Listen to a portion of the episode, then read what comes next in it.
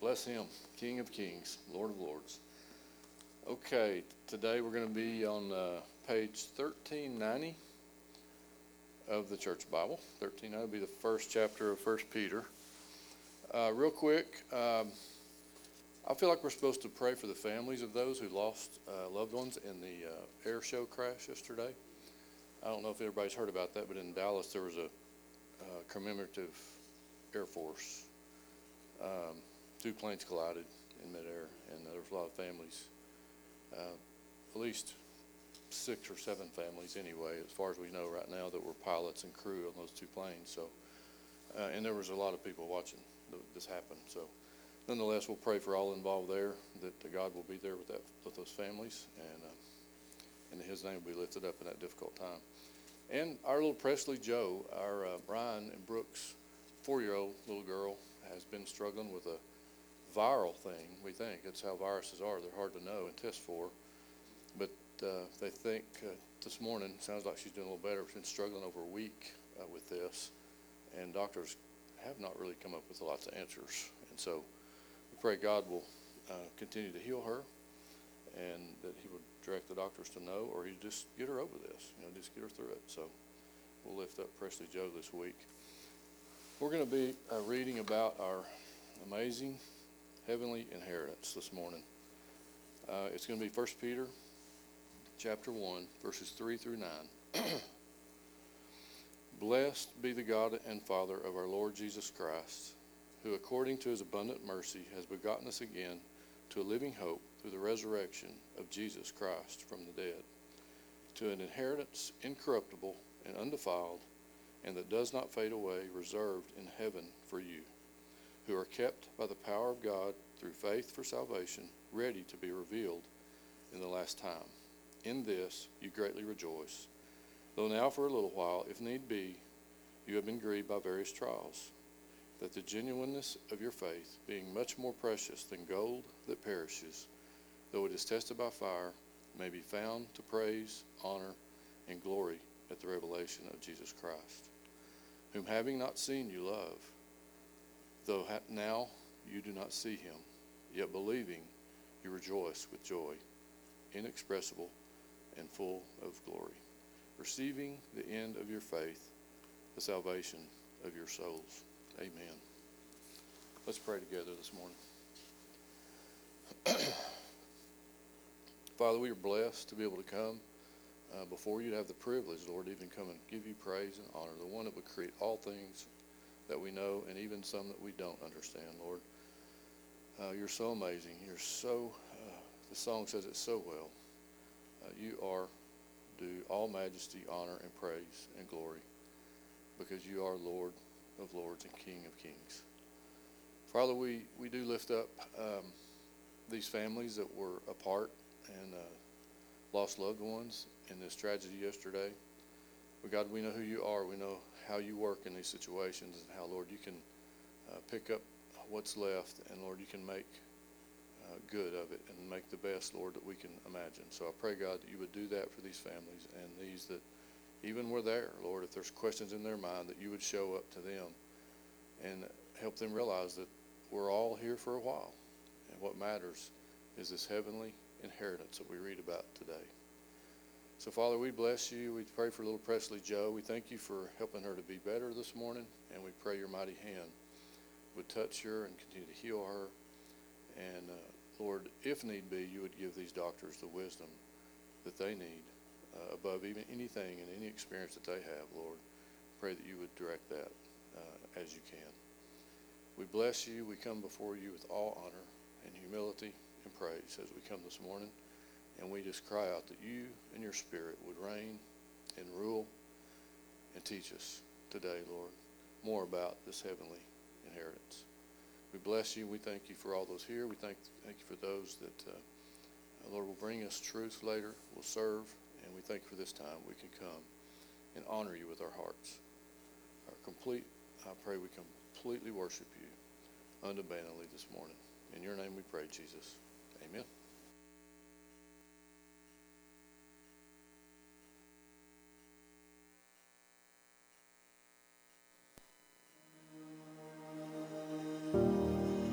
He He who was before there was light walked across the pages of time.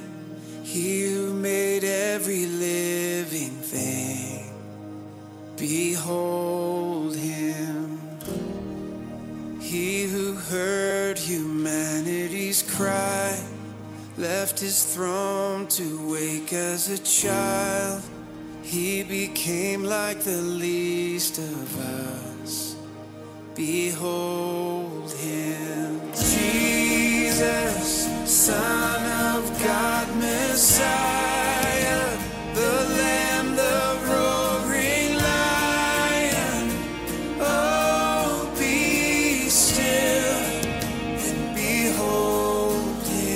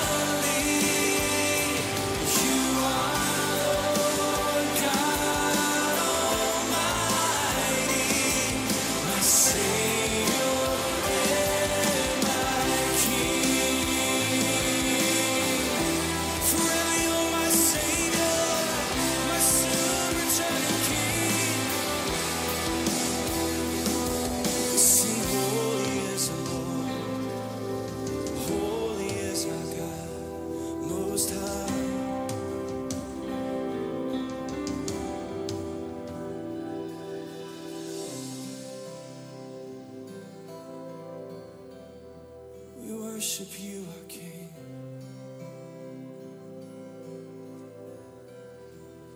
Let's sing that again. Holy, holy, holy, man hath fallen from me, through the blood of Christ thy Son.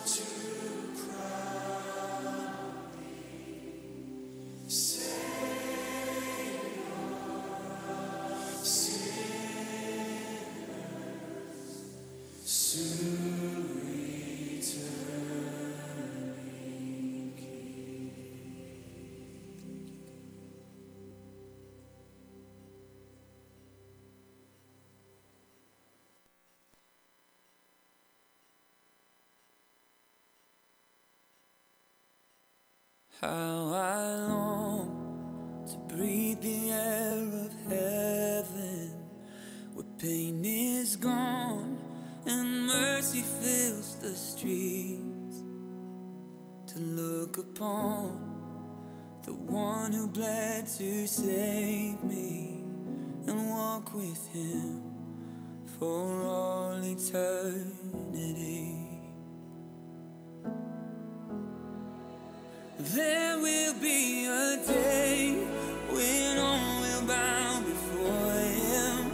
There will be a day when death will be no more.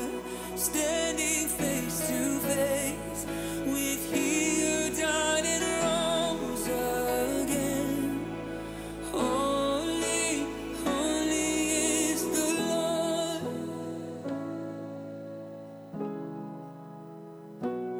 Every prayer we prayed in desperation, the songs of faith we sang through doubt and fear.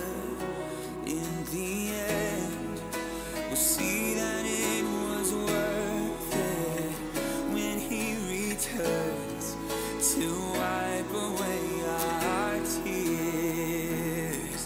Oh,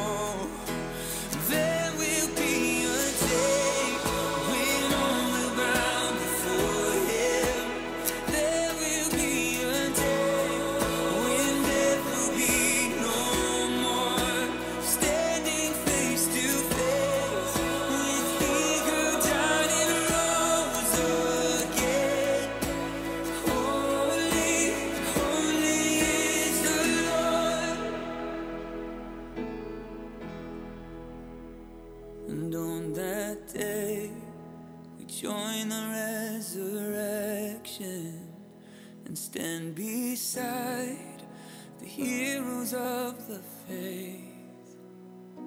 With one voice, 1,000 generations sing, worthy is the Lamb who was slain. And on that day, we join the resurrection and stand beside the heroes of the faith. With one voice, 1,000 generations sing, worthy is the Lamb who was slain.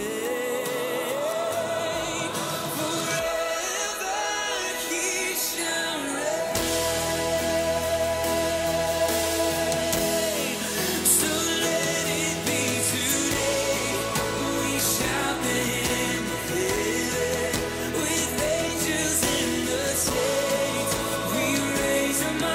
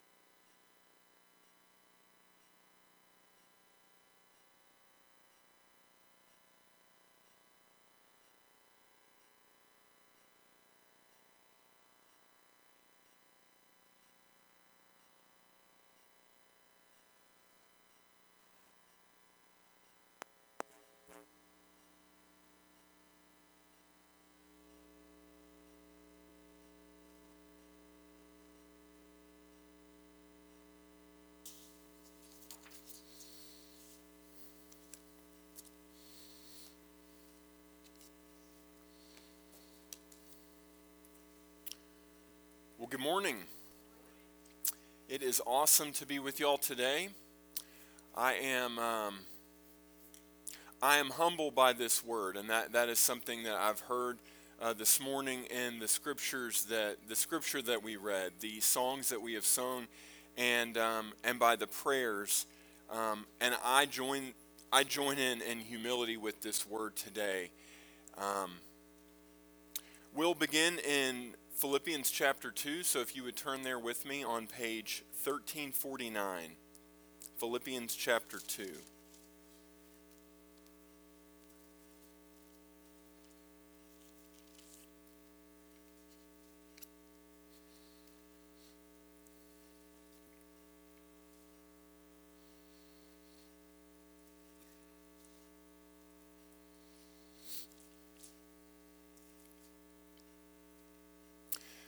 So a few weeks ago, Abigail had a social studies test. And so Rebecca and I studied with her again and again, and it was a pretty comprehensive test. It was a lot of dates, a lot of people, a lot of big concepts. And among them, we did flashcards on things like constitutional republic, culture, heritage, and rights.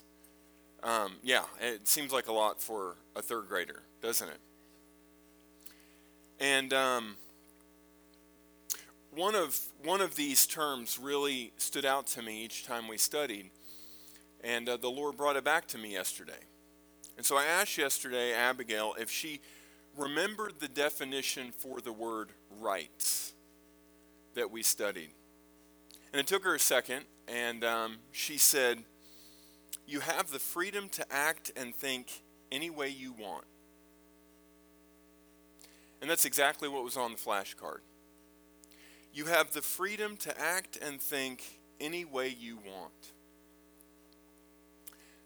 I understand the point of this exam was probably to help these kids to study and memorize these really complex ideas that ultimately the teachers would allow them to kind of become in their mind, and then to be molded into what they really mean. Each time we studied this word rights, though, and each time I looked at these words on the back of this flashcard, I considered the danger of simplifying this incredibly complex understanding. That as Americans, as citizens of a great nation blessed with independence, we have the freedom to act and think any way that we want. There's a contrast to the freedom that we have as Americans and the freedom that we have as believers. As Americans, our freedom essentially means that we are in charge, does it not? We are no longer as individuals under the authority of tyranny in England, being forced to think spiritually one way or politically another. We're in charge. But as believers, our freedom means that God is in charge. So I'm going to warn you that today's message does not pair well with the American dream, with rights to life, liberty, and the pursuit of happiness, acting and thinking any way that we want. I believe that we're to be challenged by the Lord's word in Philippians, radically confronted by the attitude of our Savior. So let's read together. We'll read in verses 5 through 11 today of Philippians chapter 2. Paul says this, "Let this mind be in you, which was also in Christ Jesus, who being in the form of God did not consider it robbery to be equal with God, but made himself of no reputation, taking on the form of a bondservant and coming into the likeness of men. And being found in appearance as a man, he humbled himself and became obedient to the point of death, even death of the cross. Therefore God has highly exalted him and given him the name which is above every name, that at the name of Jesus every knee should bow, of those in heaven and those on earth and those under the earth, that and that every tongue should confess that Jesus Christ is Lord, to the glory of God the Father. This passage is one of the most significant scriptures to understand the divinity of Jesus, to understand how Jesus was fully God. And therefore, it is highly debated. There are many, many opinions out there about what this passage means. And it's also critical for us to accept our identity as Christ followers, which is equally debated. What seems common for most is that this passage receives attention as a theology all of its own, that is kind of taken from this letter to the Philippians and set off over here to understand Jesus. Or as a popular guide taken out of this passage over here for believers to understand how we are to mimic or imitate Jesus. I believe that one cannot be understood apart from the other. Did I say that right? One cannot be understood apart from the other. We can't just take this passage out of the scripture and make it a grand hymn or a grand theology. And we can't just take it and make it a how-to guide for silly believers about how to follow Jesus. Both are done. And both weaken the testimony of Jesus on the cross. And they weaken believers because they allow us to pick and choose what seems like the mind of Christ, how to be humble and kind and like the hands and feet of Jesus. So today we're going to look at this explanation of Jesus' divinity, which is so critical for us to fathom this commandment to Jesus' mindset. When Paul says, let this mind be in you in verse 5, it's not a passive invitation. He's saying this is the only mindset for believers to have.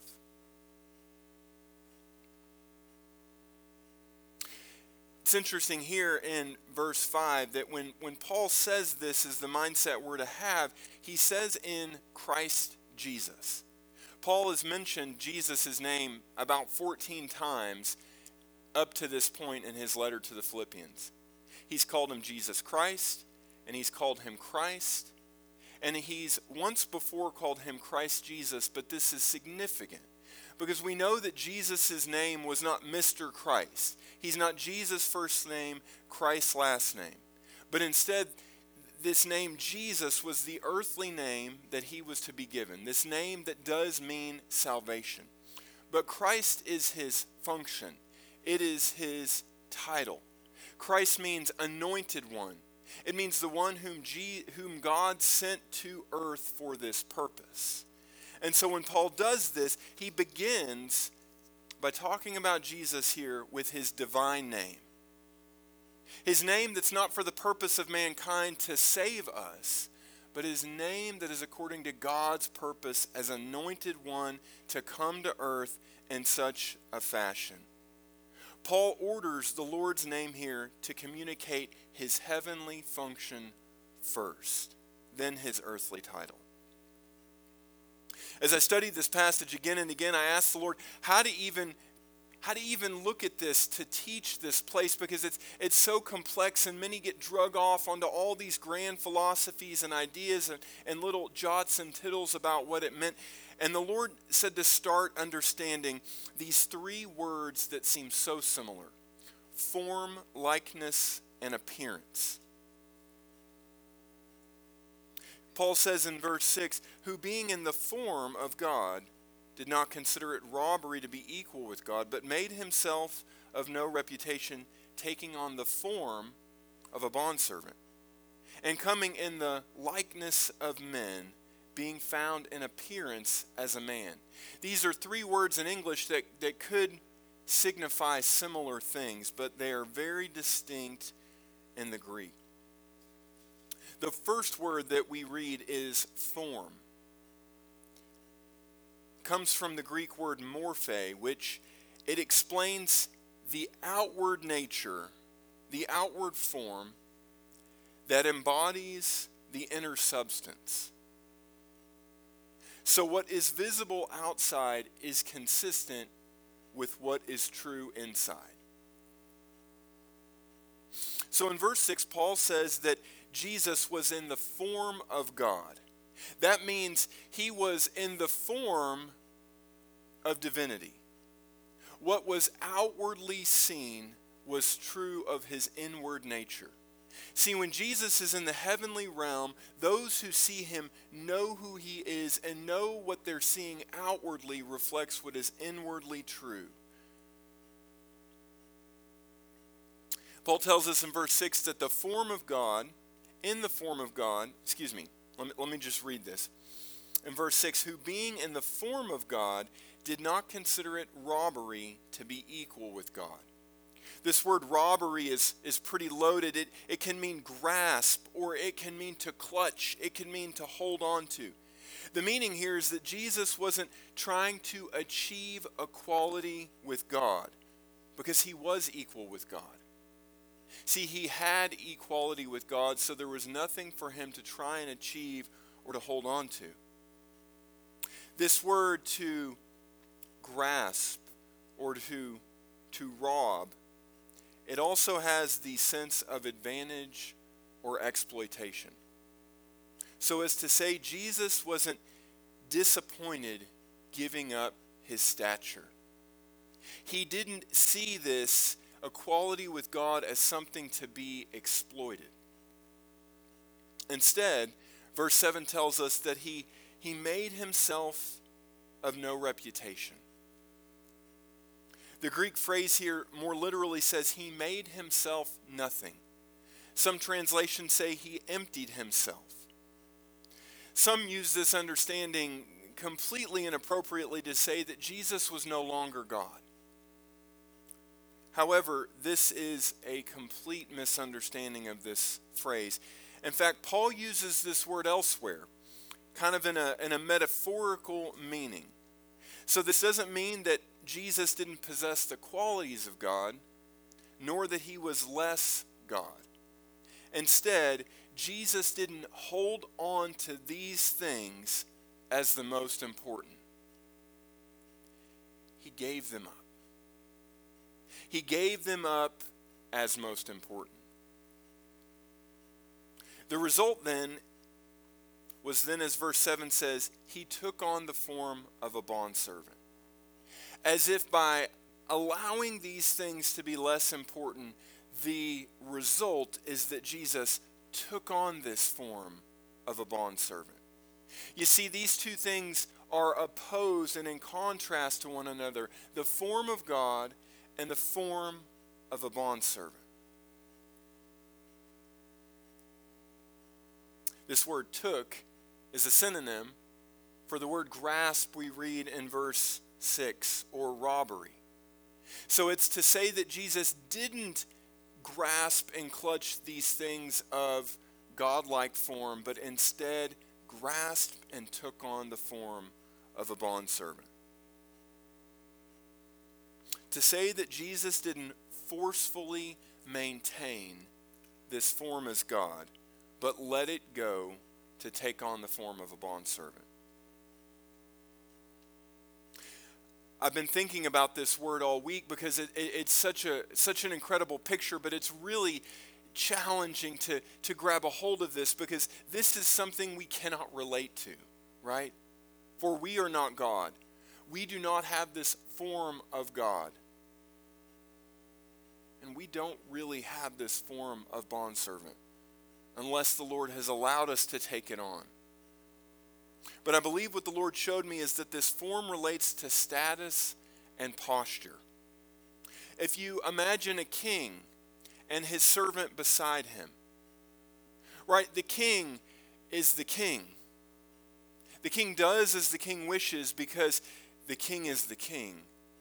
And the servant stands beside the king, waiting on the king's order. Status and posture. Jesus chose to leave the form of king and take on the form of a servant. It didn't change who Jesus was, but it changed what his focus was. To understand this, we consider Jesus' own words that the Son of Man did not come to serve, to be served, but to serve, and to give his life as ransom for many.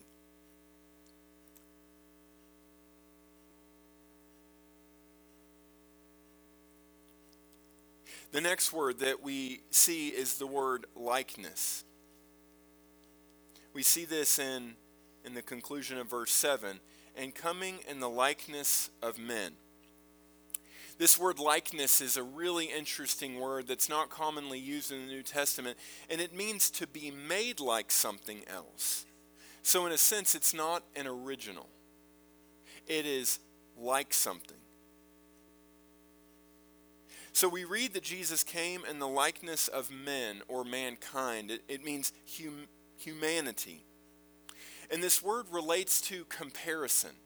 So in a sense, even in this very description, Jesus is being compared to man, but still different.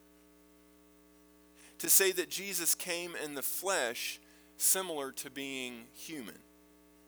This word doesn't describe, though, the inside parts. What is true inside? Only what is seen outside. So in flesh, in physical likeness, Jesus was made to look like us, but inside, he was very different.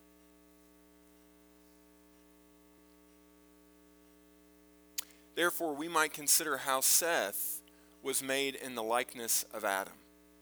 Right, this has been a big place of study for us on Friday nights, understanding that while Adam and Eve were created in the image of God, they had their own way. They fell into sin. They chose to leave the spiritual likeness of God, so to speak. So Seth, as Adam's son, was created in Adam's image, in this image of Adam in sin.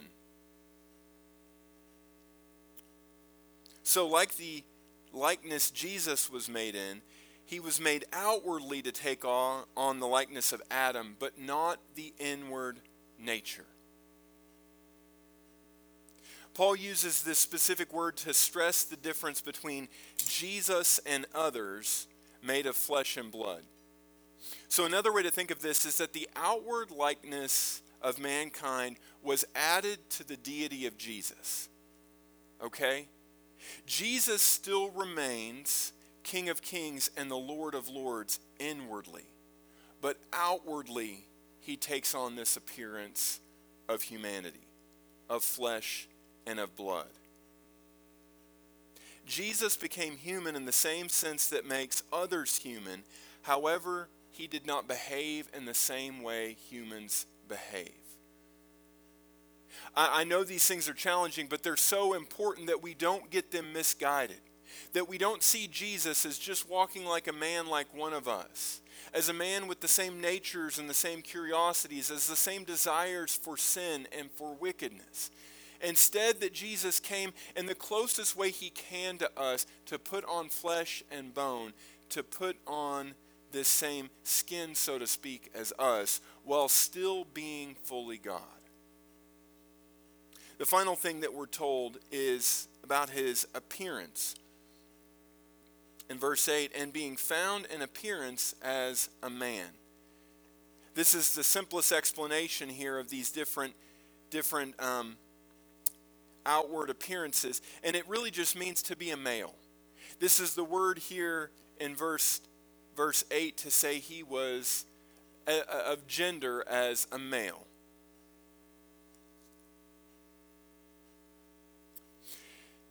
So there's a recent movement that has been started. I've seen commercials for it. It's called He Gets Us. I don't know if you watch any streaming service, you might see these commercials that give these situations in life. They describe things like politics and depression and anger and the like. And at the end of the commercial, it says Jesus. He gets us. And I've been confused and just unsure what it is meant to say, but I looked at their website and I'm sure what it's meant to say is that Jesus gets us. He's with us in our stuff because he was on earth in our stuff. And that's a complete fabrication a complete half-truth of the Jesus that Paul is describing here. It's why we've got to understand the difference between walking in the flesh and living according to the flesh. Jesus was here on earth as a man, but Jesus was here on earth fully God. In describing the form and the likeness and appearance of Jesus, Paul explains that Jesus had to leave what Jesus had to leave to relate to mankind. He's describing how Jesus had to leave the heavenly realm to relate to us. But what he's not saying is that he was one of us.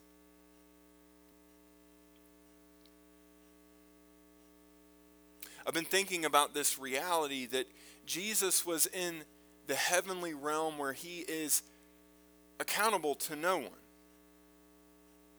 He is fully God. It's not until Jesus leaves that place that he is to be obedient, right? Because when he is in the heavenlies, he is completely one with God. So the next thing Paul does is he tells us more about the mindset of Christ Jesus.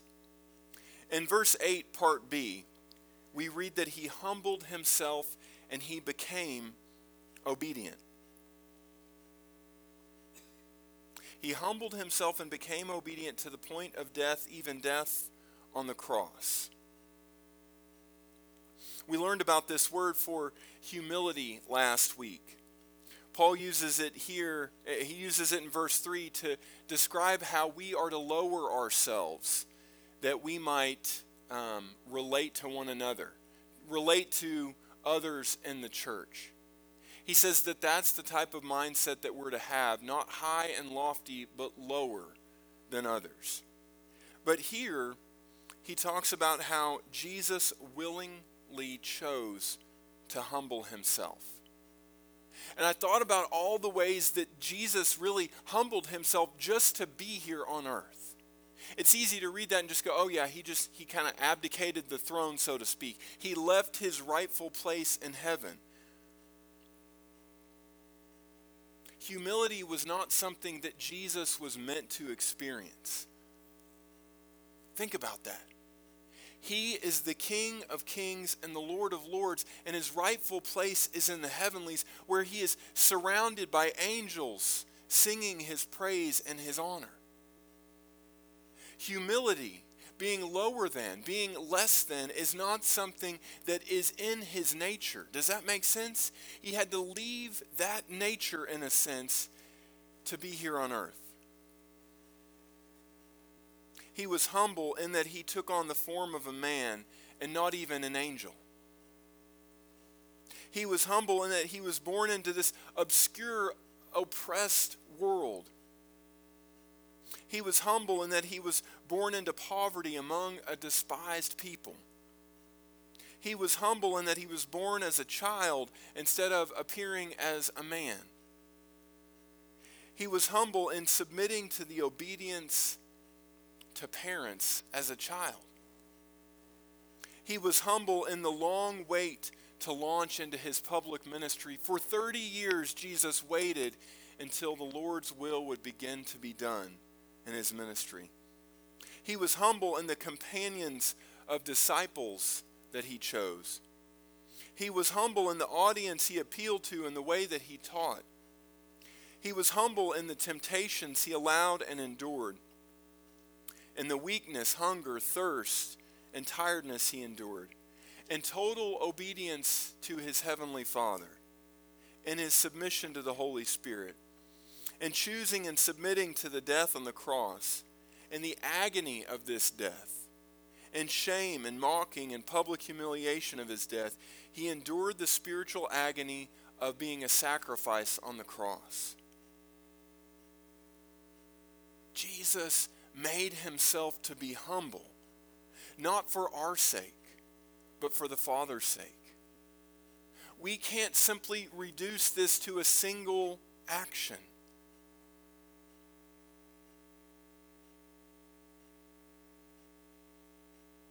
He left all the grandeur and trappings in heaven which he is due to come down to this horrible place that we call home. He sat by and listened to others defame his Father's name, knowing fully well the truth of who his Father was.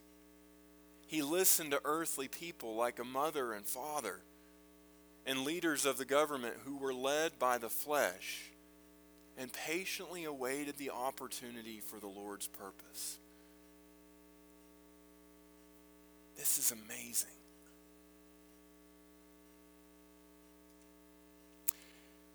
In verse 8, Paul goes on to say that he humbled himself and became obedient.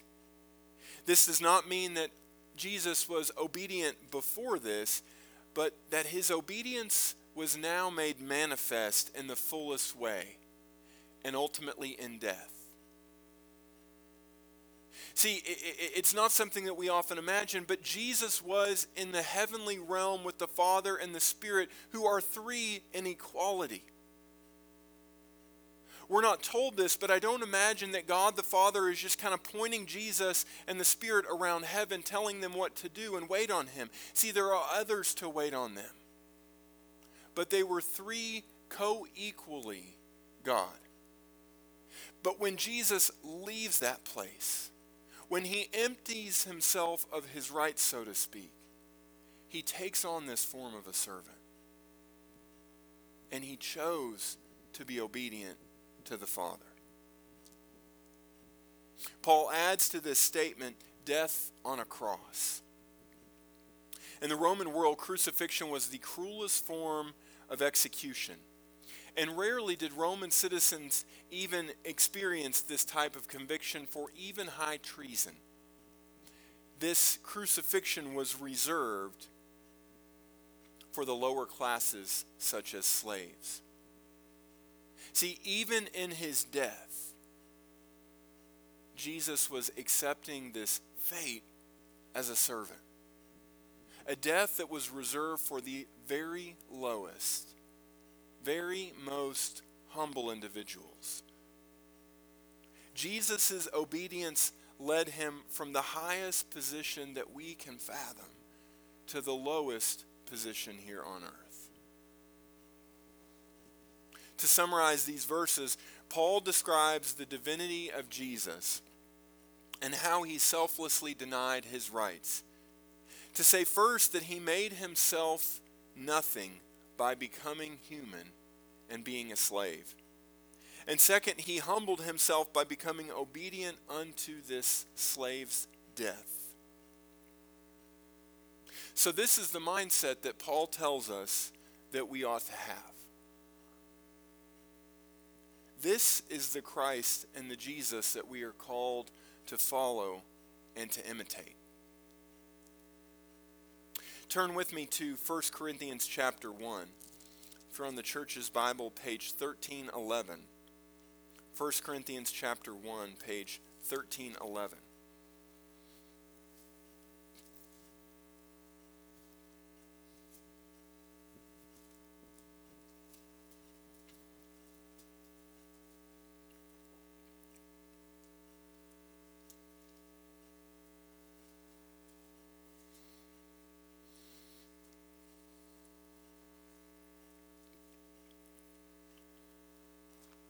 We will read together in 1 Corinthians 1, verses 23 through 31.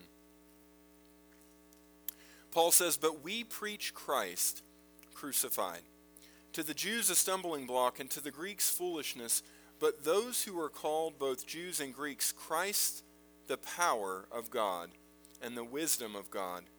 Because the foolishness of God is wiser than man, and the weakness of God is stronger than men. For you see your calling, brethren, that not many wise according to the flesh, not many mighty, not many noble are called, but God has chosen the foolish things of the world to put to shame the wise. God has chosen the weak things of the world to put to shame the things which are mighty. And the base things of the world and the things which are despised, God has chosen, and the things which are not, to bring nothing the things that are, that no flesh should glory in his presence. But of him you were called in Christ Jesus, who became for us wisdom from God, and righteousness, and sanctification, and redemption, that as it is written, he who glories, let him glory in the Lord. See, we often accept this understanding of the gospel, and we think it only right that we should imitate Christ. But imitating Christ and the way to which we are called is completely contrary to mankind's nature. It is completely contrary to popular opinion. It is completely contrary to every fiber of rights and entitlement that we have as Americans. Our glory, my friends, is not to be in ourselves, but in the Lord. Likewise, our freedom is not to be for ourselves, but unto the Lord. Turn back with me to Philippians chapter 2 on page 1349. Back to Philippians 2 on page 1349.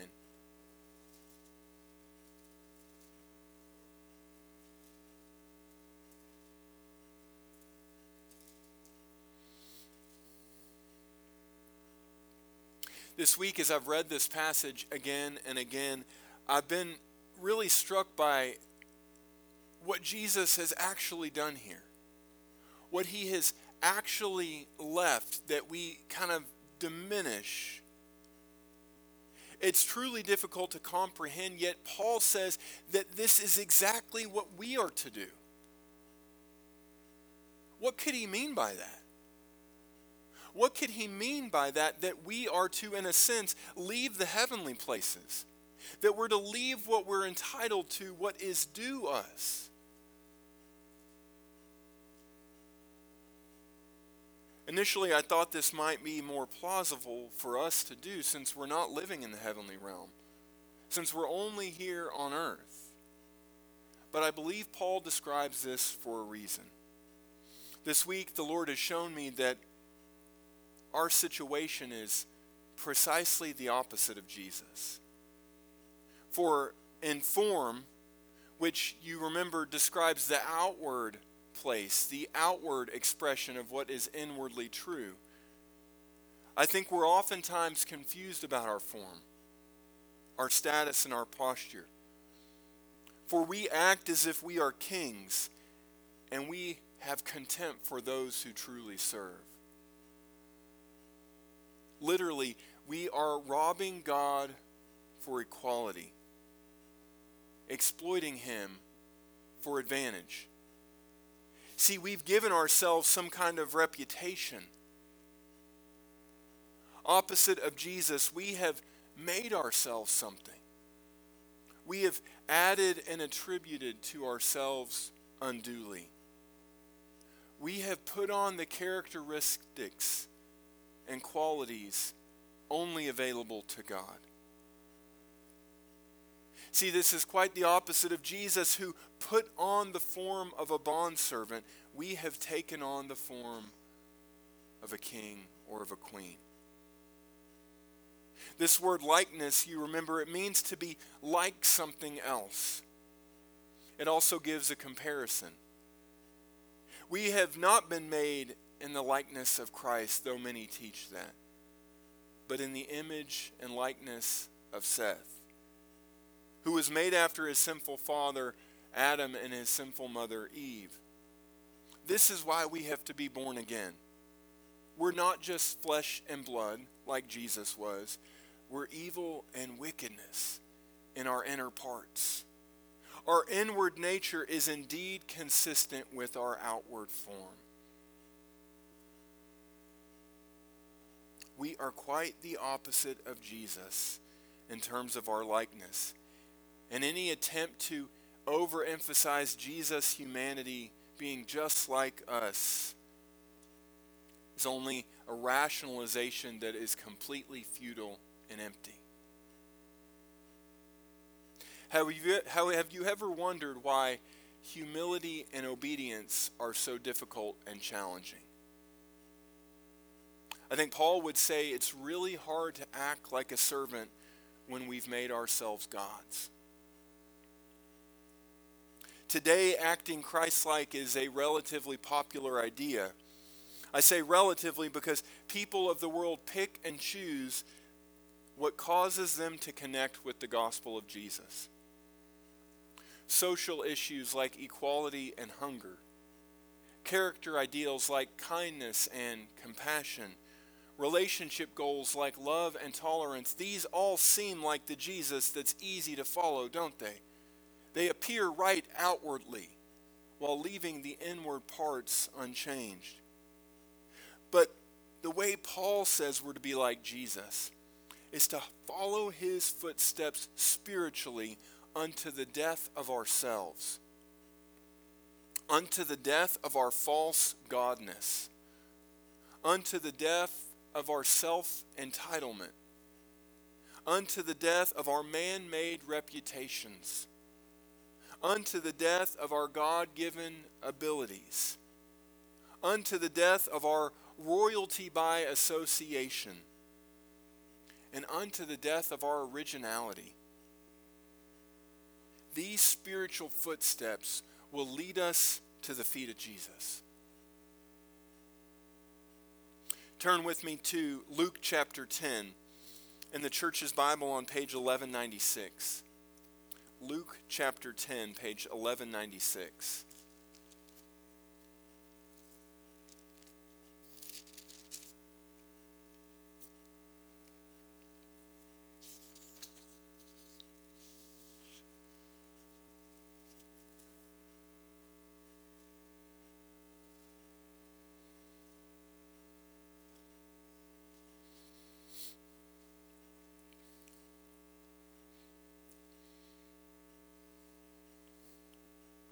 And Luke 10 is a familiar story. We'll read in verses 38 through 42. Now it happened as they went that he entered a certain village, this is Jesus, and a certain woman named Martha welcomed him into her house. And she had a sister called Mary who also sat at Jesus' feet and heard his word. But Martha was distracted with much serving, and she approached him and said, "Lord, you do not care that my sister has left me to serve alone. Therefore tell to her to help me." And Jesus answered and said to her, "Martha, Martha, you are worried about many things. You are worried and troubled about many things. But one thing is needed, and Mary has chosen that good part, which will not be taken away from her." See, the church is filled with many Marthas who are worried and troubled about many things that they have perceived as service. But one thing that Jesus said was good, and that was that the sister laid at Jesus' feet, washed his feet with her hair, truly lowering herself as a servant. We are called to be at the feet of Jesus, to be made lowly in order to be obedient. This is the picture of the mind of Christ. We'll turn back to Philippians chapter 2 one more time on page 1348. 1349.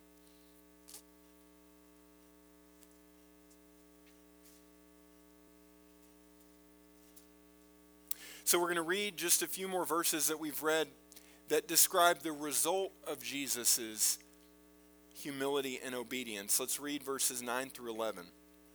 "Therefore, God also has highly exalted him and given him the name which is above every name, that at the name of Jesus every knee should bow, of those in heaven and of those on earth and of those under the earth, that every tongue should confess that Jesus Christ is Lord, to the glory of God the Father." There is so much that is described here that we could spend so much time. But what the Lord, I believe, showed me to say is this, that God's nature is reward and blessing for those who are called according to his purpose. For those who are truly obedient and truly humbled, who have gone through this process of making themselves of no reputation, of no name, of no power, of no strength, of no identity of their own, who have forfeited what they believe they are due and entitled to. For those who are called according to his purpose, God's reaction is reward and blessing. I pray today that we would receive this stern invitation from Paul to have this mind of Christ. Whatever places that we are holding on to, that we are grasping, that we are elevating above the King of Kings, that we would let them go freely and liberally, and that we would grab a hold of the things that God has designated for us. If there is any place that you would like the elders to join with you, I pray that you would not miss this opportunity to come together in fellowship to seek the Lord's purpose. In Jesus' name, that every knee must bow, every tongue would confess that Jesus is Lord to the glory of God the Father. Amen.